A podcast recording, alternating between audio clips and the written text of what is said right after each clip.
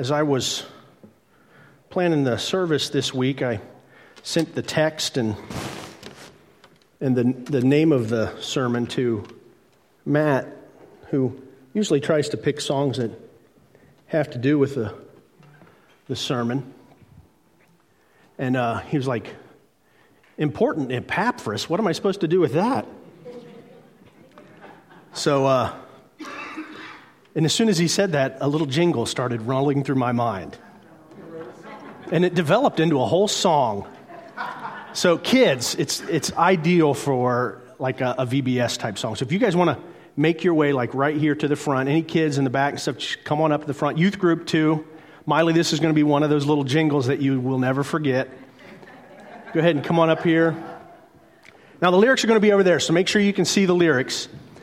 The, uh, is the guitar still on? All right. Matt, I hope you don't mind. I'll soil it. Sorry. Uh, so here's the chorus. This is the, my bad. This is the chorus right here. So we're going to sing this a few times. I want you to sing it along with me, okay? I'll, I'll show you how it goes. It goes like this Epaphras was important, important was Epaphras. He heard the word in Ephesus and went to Colossae. You think you can get that? Kids, you think you can get that? All right, here you go. Let's do it again. Here we go. Epaphras was important, important was Epaphras. He heard the word in Ephesus and went to Colossae. First verse. He spread the news of Jesus to all that he encountered. He prayed and worked for God to change the Lycus Valley. I know there's only two syllables in valley. That's poetic license, all right? Verse 3 And God he heard Epaphras and blessed his work immensely. The gospel went to Hierapolis and then Laodicea. Epaphras was important, important was Epaphras. He heard the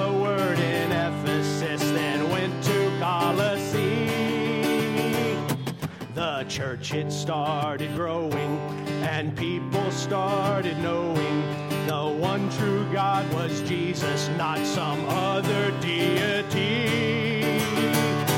But soon there came a stirring, a trouble there was brewing, a teaching known to us as the Colossian, Colossian heresy. Epaphras, Epaphras was important, important was Epaphras. He heard the word in Ephesus, then went to Colossae. Well, this disturbed Epaphras. His prayers were sad and pleading. He left his home and went to Rome. Paul's sage advice to see.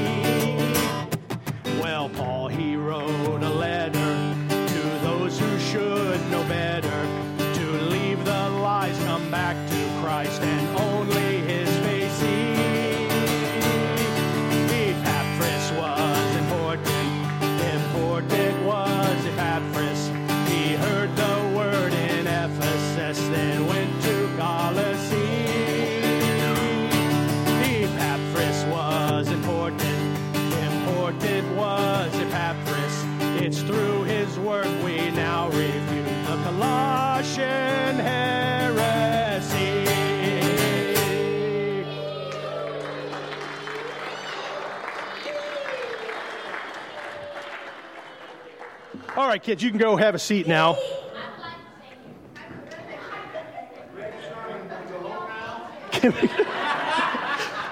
so, Matt, there you go. Next week, you can do that song. It would warm my heart to hear that song sang next week during worship. Yes. All right. Well, the, uh, this morning we are going to a new book, uh, the book of Colossians. And today is introductory. It's an, an introduction to the book of Colossians or to the, uh, to the letter of Colossians. And I think a lot of times we may forget when we're reading through our Bibles that each time we turn our page to a new epistle, one of the letters that are in the New Testament, that there's a big story behind them. There's a, a real story with real people, with real events in real places that happened. Something happened to some people that prompted some person to write a letter to those people. And I think it's actually very fun to do the investigation work to find out what was it that prompted the writing of these letters. So today's sermon is not an exposition of the passages in Colossians. We'll get to that next week. Today's sermon is a, a storytelling historical narrative. I had a, a, burst of inspired creativity this week, so as you heard from the song, I also wrote a story. So today is a expositional historical story about what might have happened that prompted the writing of Colossians. So if you're ready, I'm going to say a prayer and then we'll begin the story of important Epaphras. Bow with me. Father in heaven, thank you so much for this morning. Thank you so much, God, for our time of worship. Thank you, Father, so much for our time of fellowship around your table and time to, uh, as we took of the bread and the cup, to ponder again your sacrifice and what you've done for us. Lord, what you did um, over 2,000 years ago, or some nearly 2,000 years ago in Jerusalem on that cross in Calvary, and then the resurrection that happened three days later, Lord Jesus changed all of history. And um, all of the things that, that happened um, in the life and lives of those people in Colossae um, happened in large part, we know about them because of what you did for them, Lord Jesus and the gospel message that was proclaimed there. So I pray, Lord Jesus, that you would bless the telling of the story of important Epaphras. In Jesus' name, amen. Hannah, if you want to go ahead and put that first map up there, that would be good. Many, many years ago, approaching 2,000 years ago, about 100 miles east of the Aegean Sea, in what was at the time a Roman province called Asia Minor, which today we call the country of Turkey. There were situated three cities. Following the road from the coastal city of Miletus that ran alongside the river Meander from its mouth at the Aegean Sea, travelers would eventually arrive at a place where a tributary river joined the larger Meander. And this tributary river was situated in a valley that shared its name, the Lycus Valley, or Valley, if you're a poet. It was in this valley where the three cities were found. Their names Hierapolis, Laodicea, and Colossae, or Colossae. On one side of the valley lay Hierapolis, Hierapolis and Laodicea, only about six miles apart from one another. And further southeast on the other side of the valley, a distance from Laodicea of only about 10 or 11 miles, which is about the distance for us from Mount Healthy to Blue Ash, lay Colossae, the smallest of the three Lycus Valley cities. And this is the city which most concerns us today. Now, Colossae had been around for a long time, and at an earlier point in its history, when it was under Persian rule, it had been a much more prominent and populous place. Many centuries later, now under Roman rule, it was just a shadow of its former self. It could have been that a main highway that once ran through Colossae was moved northward closer to Laodicea and Hierapolis, and thus Colossae's loss of situation along routes of commerce caused its economy to diminish somewhat. We don't really know the cause, we can only surmise. But for whatever reason, Colossae was the smallest and least important of the three Lycus Valley cities. Now, Hierapolis was known for its hot springs, which many believe to have medicinal value and healing properties. Therefore, it was often visited by travelers and thus wealth increased greatly in that city. Laodicea, just a little south of Hierapolis, was an important administrative hub of the region for the Roman Empire. And we know that it was a prosperous town, given that Jesus spoke of it later in his letters to the seven churches in Revelations, in chapter 3. Yet, though smaller than the other two cities, Colossae was not necessarily a poor community. Many of the cities in that region were known to be busy about the wool and dye industries of their day. And being in a valley, the hills and the mountains about them provided ample ability to feed and graze flocks of sheep, which would provide the abundant supply of wool that was the region's main source of prosperity. And given the close proximity of these cities, it would have not have been uncommon in the least for Colossians to mingle with Laodiceans or with those from Hierapolis. Neighboring communities begat commercial relationships and cultural relationships, which bore friendships and marriages between the communities. Important news that came to one town would very soon thereafter be heard in the neighboring ones. Just like today, we in Springfield Township here learn of the happenings of that in Fairfield or Westchester or North College Hill and Colerain or Ross. And in a day when instant communication through electronic means did not exist and rapid travel through cars and trains and airplanes was not a thing, People, when they trekked the 10 or 11 miles from Colossae to Laodicea or vice versa, they tended to stay for a longer time at their destination. And so conversations were likely longer and slower, and the importance of face to face personal relationships and interactions were keenly felt by the people. They were such a part of life that they probably took it for granted. Now remember that the town of our story, Colossae, was a part of the province of Asia Minor in the Roman Empire, much like Cincinnati is a part of the state of Ohio in the United States of America. And just like Cincinnati or Dayton or Cleveland, they're not the capital cities of Ohio. Colossae or Laodicea or Hierapolis were not the capital cities of Asia Minor. That distinction fell to a much more prominent and important city of the time, and that was the city of Ephesus. Ephesus was about 100 miles or so from the Lycus Valley, and it was situated on the coast of the Aegean Sea, just north of the city of Miletus and the Meander River. And Ephesus would have been a much more bustling and populated place than any of the Lycus Valley cities. Being a coastal town and a major trade center, a place for, for commerce, and it was situated on a well traveled road, it brought immense prosperity and a large diversity of peoples from all over the Roman Empire. And since it was stationed on the Aegean coast, Ephesus had one of the larger seaports of the ancient world, which received imported goods from all over the known world. And from Ephesus were sent exports of goods that were produced and sold in the regions and towns all over Asia Minor. So it would not have been uncommon at all for merchants and travelers to be found in Ephesus that came from Colossae or Hierapolis or Laodicea of the Lycus Valley. Many landowners likely made the trip routinely. Each year, after the shearing of their sheep, when they had a bounty of wool to sell, they would make the trek to Ephesus. But Ephesus was not just a place from which goods and materials were spread throughout the world. It was also a place from which ideas and philosophies and religions were discussed and spread to the rest of the world. And this is where we will meet our most important character. Epaphras. Epaphras was a man of Colossae. Other than that, there's not a whole lot that we know about him, but the small amount which we do know is very important. We don't know if Epaphras was a landowner or if he was in the wool or dye industries. We don't know if he had a wife or kids, if he was rich or poor, but it would seem that Epaphras was, for some reason, had made the hundred mile journey from Colossae to Ephesus. And the reason we believe this is because of the message that he brought to Colossae, a message that had been heard in Colossae, and we know that the people heard that message from Epaphras. And most like, the most likely place that he could have heard that message was in the big city of Ephesus. The likelihood of him hearing it anywhere else was very slim.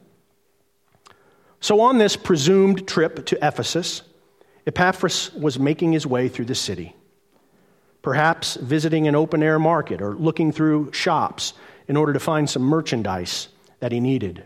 Or maybe he was selling something. We don't know. But around him, conversations would have been going on all over the place. And he himself likely came with his family and maybe some folks like his good friends, Archippus or Philemon, or perhaps Nympha and her husband from Laodicea. It's certainly possible. On more than one occasion, though, on this trip, Epaphras overheard people talking about an interesting new teaching that was being shared in the city. And having his curiosity piqued one morning, he inquired of someone the next time he heard the mention of this new teaching. This sounds interesting, he said to the man. Where can I learn more about this, this good news I keep hearing so many talking about? He asked a fellow in the market nearby as he politely interrupted the conversation. And the man replied, Just a few streets over at the lecture hall of Tyrannus. There's a man teaching there every day between 11 and 4. You should come with me tomorrow. You'd be most welcome. So arrangements were made, and Epaphras met at the lecture hall the following morning. And when he arrived at the lecture hall, he witnessed something that would captivate him for the rest of his life. The crowd of people gathered included some who were congenial to the message and some who were resistant and scoffing at the message. But the most memorable thing about the day was the Jewish man that stood in the front of the gathering who taught so eloquently and passionately and happily. His name was Paul and he proclaimed a message that would eventually become the very purpose and passion of Epaphras' own life. Paul spoke, this teacher, of God in a singular sense, which was no surprise to Epaphras, given that Paul was a Jew. But the way in which Paul described this God was unlike anything that Epaphras had heard before. Of course, the God was creative and powerful, and since he was describing a Jewish conception, conception of God. He was a good and forgiving God, though strict regarding standards of behavior. But something was very different about this God that Paul described. This God had a son who was also God. And while the son was a different person than the Father God, mysteriously was also one with the Father. And the striking thing about this God, who was the Son, was that though he existed eternally with the Father as spirit, he put on flesh and, and became a man. In fact, he had lived and died in Epaphras' own lifetime in regions of the Roman Empire that were not all that far from himself. And this person's name, who was God, was Jesus. Further, this Jesus' death had happened probably only 15 or 20 years before Epaphras arrived in Ephesus and heard Paul teaching about it. So, in Epaphras' mind, there was nothing special about a man who claimed to be God and eventually died. No matter how powerful his teaching or ministry was, the fact that he was killed by crucifixion was pretty strong evidence that he was not God. but therein lie the major difference that Paul emphasized constantly. This Jesus didn't stay dead. He had resurrected three days after his death and had appeared to hundreds of people to verify his resurrection. And Paul himself claimed to have heard him and encountered him. The resurrection, according to Paul, proved that Jesus was the God he claimed to be, the one true creator God. And still more interesting was the fact that when people heard this message of Jesus preached by his followers, miracles would happen. Those proclaiming Jesus could heal sick people. They could cast out evil spirits from people. They could see and know things about people's thoughts and the future that no human should be able to know unless they were communing with the spirits. The people like Paul who taught about Jesus had a spiritual power that dwarfed anything that Epaphras had ever seen in his life. But there was yet one more thing about Paul that to Epaphras was more intriguing than all of these other things. You see, Paul could teach with authority and, and work all sorts of wondrous things, but he was humble and he was kind. He wasn't like so many of the other gurus and philosophers of his day. After he got done teaching each day, he'd go off to his station in town and he'd make tents to sell in the markets. He didn't take a collection or an offering at the lecture hall to make money from his teaching. He worked hard and he was generous himself. And further, he never took credit for his amazing abilities in his life. He always credited Jesus with the power that worked in his life. Well, after some time listening and engaging in the hall of Tyrannus, Epaphras became more curious about this Paul fellow. Paul welcomed questions and dialogue, though he never permitted what he perceived as bad or false ideas to go unchallenged. and amazingly, Paul made himself accessible to people after he was done teaching and debating he did this, after all, because Jesus, his God, made himself accessible to the lowliest of people. Perhaps Epaphras followed Paul back to his tent making booth after the lecture hall, and maybe he had dinner with him. One way or the other, Epaphras eventually became very close friends with Paul. And we also know that eventually Epaphras himself came to believe and trust in Jesus as his God and Savior. Epaphras became a Christian. We don't really know how long Epaphras was with Paul in Ephesus, but we know from Acts 19 that Paul taught daily in the lecture hall of Tyrannus for two years. Epaphras was with Paul long enough to get a good education about Jesus and this new gospel message that Paul preached. Because we learned through Paul's letter to the Colossians that Epaphras had taken the good news of Jesus back with him to Colossae. In fact, Epaphras was so faithful and passionate about sharing his new faith in Jesus that soon the message spread from just the communities within Colossae to communities in Laodicea and Hierapolis too. The Holy Spirit worked so powerfully through Paul's teaching and ministry that even though Paul himself had never been to any of those cities, churches were beginning to form throughout the whole Lycus Valley because of those like Epaphras who had encountered Paul while he ministered in Ephesus. And things were going well for some time in Colossae. More and more people were hearing about Jesus. His teachings and way of life were making quite a difference for those who received the message. They became a part of a community that was more loving and kinder than even their own families had been before they knew about Jesus. And they were growing in a spiritual sense too. They were experiencing a real relationship with Jesus, the living God who lived in their hearts, heard their prayers, answered their prayers, and worked in ways among them that strengthened their faith and confidence in Him. And also catching the attention of those outside of the church as well. Epaphras' ministry was remarkably effective, and he prayed often to Jesus for those he led to believe the gospel, praying that they would grow and mature and begin themselves to share the message that they had believed. It was a blessed and happy time in Colossae. But after a while, things slowly began to change. the effect that Jesus had had on the people seemed as if it could be losing its luster in some ways, but not to Epaphras. Epaphras was way too busy in the work of spreading the gospel to ever feel that the power of God's Spirit could wane. But little things he noticed began to bother him, subtle things amongst the people. And the um, subtle things amongst the people. And some of the people seem to have moved on from Jesus to something new or novel that had come along. And Epaphras couldn't quite put his finger on exactly what it was or who it was coming from. But it felt foreign to him and more than a little bit dangerous. The effects of this, this new idea or teaching that he was observing in people, like I said, were subtle, which means that they're hard to detect and prove, but they were there nonetheless. Epaphras could sense them. It seemed to him that some people were becoming more and more rigid in their behaviors and lifestyles. And because of this, they were less and less gracious and forgiving toward others. These, these people spoke often, or they spoke less than they did about grace and more about rules and restrictions and rituals. And those on a different side of the spectrum seem to be becoming too loose in their morals and treating the fleshly and physical aspect of their lives as wholly separate from the spiritual one. After all, Jesus was spirit.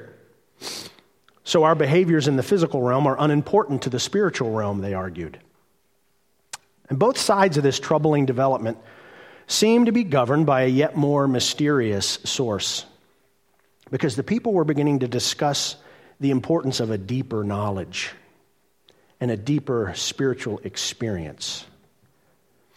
Many were beginning to talk about things like spiritual authorities and spiritual rulers and dominions and things like elementary principles and elementary spirits.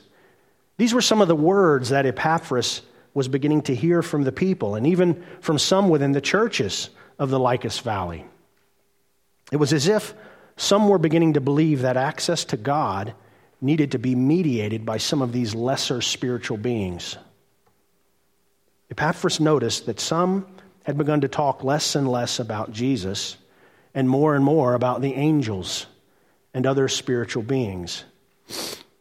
And this kept Epaphras up late into the night as he prayed for those he ministered to in Colossae and the other neighboring cities.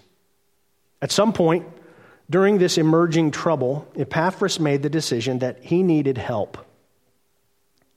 And who better to seek the counsel of than his old friend and mentor, Paul? Now, from someone along the way, Epaphras had learned that Paul had eventually made a journey back to Jerusalem, where the Jewish temple was that was dedicated to the worship of God. And he heard that Paul had gotten into trouble and was eventually arrested and taken to Rome to stand trial. And this didn't surprise Epaphras that Paul was arrested because Paul had eventually gotten into trouble and was arrested in Ephesus not long after he had left and come back to Colossae. This type of thing happened to Paul pretty often, actually. Not because Paul was a troublemaker, but because the message that he preached about Jesus caused such a stir and division in the communities where it was preached. Nonetheless, learning that Paul was imprisoned in Rome and under house arrest, which allowed him visits from friends and a degree of liberty to have dialogue with people, Epaphras set out to find his old friend and to bring him some help. So, leaving Colossae, you can put up the next map if you want to, Hannah. Leaving Colossae, he took the western road to Miletus, where he got on a ship sailing westward through the Aegean, between the peninsula of Greece and island of Crete.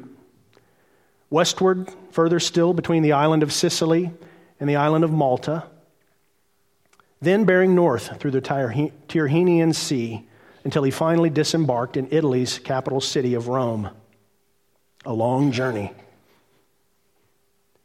Epaphras inquired and he searched once he reached the city until he finally met a group of Christians from the church in Rome. and these Christians welcomed him into their fellowship and they also gave him a place to stay and food to eat. And most important to Epaphras, though, they knew where Paul was. And they visited him frequently to take him food and clean clothes and items for bathing and other things he might need to take care of himself. Because you see, in those days, the government didn't feed those who were under arrest, as Paul was. Since he couldn't leave the house where he was guarded, those he knew in the area had to bring him the things that he needed. And our Colossian friend was so excited to finally get to see his old teacher again. And when he finally arrived at the house where Paul was imprisoned, tears of joy came to both of their eyes as they greeted one another. Epaphras, my fellow servant of Christ. How good to see you, Paul cried out.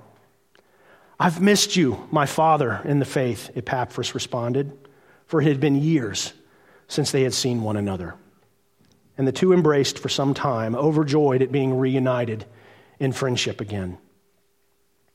But something else very interesting occurred at that meeting with Paul in Rome that Epaphras never expected. But it ended up being a very fortuitous coincidence. That is, if you believe in coincidences. I don't personally. When Epaphras had greeted Paul, he noticed that among the others who were there visiting Paul were two of his old friends and acquaintances from Asia Minor. One of them was the man named Tychicus.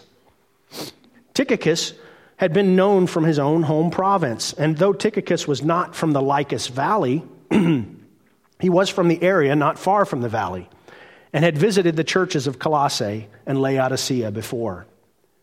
The other person he knew that was with Paul that day was none other than the slave Onesimus, who had escaped from his dear friend Philemon's household in Colossae, not long after Philemon, his master, had become a Christian.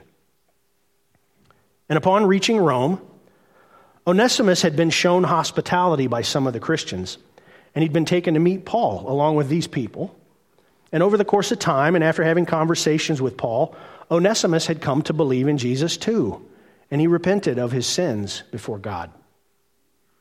So, what a blessed day it was for Epaphras to be welcomed for the first time in Rome by so many brothers and sisters in Christ, and to be reunited with Paul and his old friends from Asia Minor at the same time.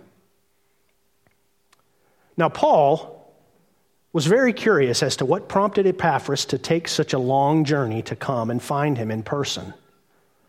So he and Epaphras had a very long conversation about the state of things in Colossae and the Lycus Valley. And since Paul had never been there personally, he was overjoyed to hear how many people in that region had come to know Jesus through the ministry of Epaphras. And he couldn't wait to write to the churches of those cities to encourage them in the faith and express his thankfulness to God that their faith had produced in him.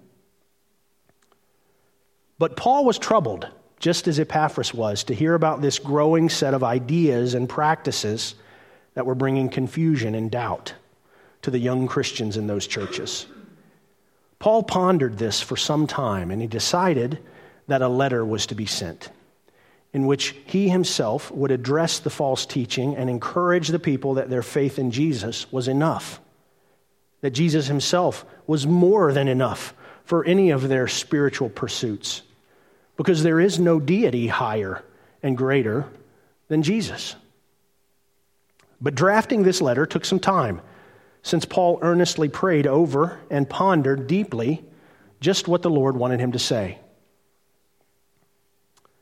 Now, during this time, as Paul was writing the letter and Epaphras was visiting Rome, something tragic and frightening happened to Epaphras while he was staying there. For some reason, Epaphras was arrested too. History doesn't record at all under what charge he was arrested. But surely a good man like Epaphras did not break any laws or cause any deliberate harm to anyone or steal anything. It's very likely that Epaphras, being ever eager to teach and preach about Jesus, was out on a gospel preaching campaign with some of the brothers of the church somewhere in the city. And some of the hearers, maybe they accused Epaphras of disloyalty to Rome for their refusal to acknowledge Caesar as God and instead proclaimed the power of Jesus. Again, we don't know why he was arrested, but this is a possible scenario for why. Well, this arrest, though, really threw a monkey wrench into Epaphras' plans to return to Colossae. How would he ever take Paul's instructions back to the churches of the Lycus if he were imprisoned? If he remained under arrest for too long, how much damage could be done to the believers there by this emerging false teaching? Epaphras prayed earnestly to the Lord for a solution. And it would seem that the Lord had already arranged for a solution to Epaphras' dilemma before Epaphras ever got to Rome. Again, I don't believe in coincidences. Because you see, it was time for Tychicus to go back home to Asia Minor. And he would begin his journey very shortly, and he wouldn't be alone. Because the slaves Philemon, the slave of Philemon, which was Onesimus, had become convicted that he needed to go back to his master's house in Colossae and to make amends for how he had wronged Philemon. Additionally, Epaphras found that the imprisonment was not all that bad anyway, because he was imprisoned with Paul, his old mentor, and he found that Paul had been busy. For Paul had not only drafted a letter to the church at Colossae, but also to the church at Laodicea. And they were masterpieces of theological truth. And Paul even wrote a third letter directly to Philemon of Colossae, urging Philemon to receive Onesimus back with mercy and forgiveness, not as a slave, but as a brother in Christ. So these three letters one for Onesimus to Philemon, one to the church of Laodicea, and one for Epaphras' dearest friends at the church of Colossae would be hand delivered by the reliable and faithful Tychicus and his traveling companion Onesimus. God was indeed good to Epaphras. And it blessed his faith immensely to see how God sovereignly worked out even more good than Epaphras had planned for.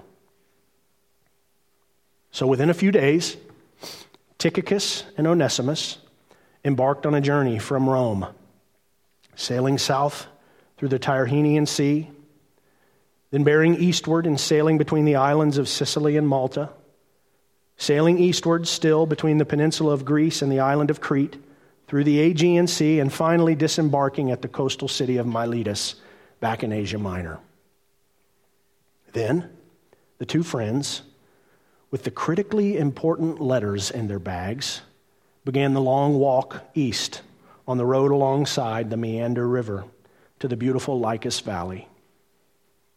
Wouldn't you just love to find out what was inside that masterpiece letter to the Colossians?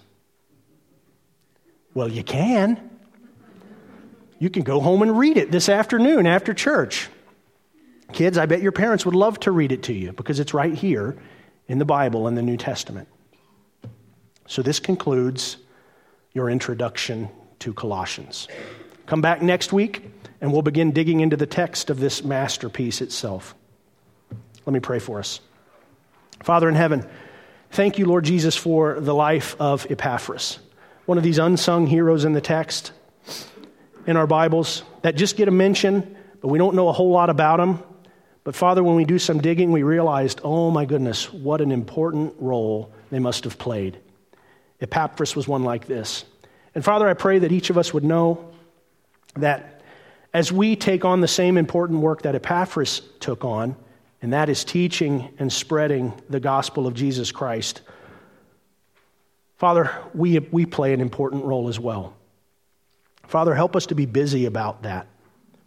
Help us to be busy about sharing our faith, sharing the good news of Jesus, and spreading it far and wide. And Father, who knows, someday, 2,000 years from now, someone may write a funny little jingle about us and sing it to kids. Who knows? We pray this in your name, Lord Jesus. Amen. Rise for the benediction. May you be so overwhelmed with the glory of knowing Jesus that you become as devoted as Epaphras was to sharing and spreading that knowledge. And may the lyrics of my little jingle be stuck in your head all week. Depart in the peace of Christ and live like Epaphras. Amen.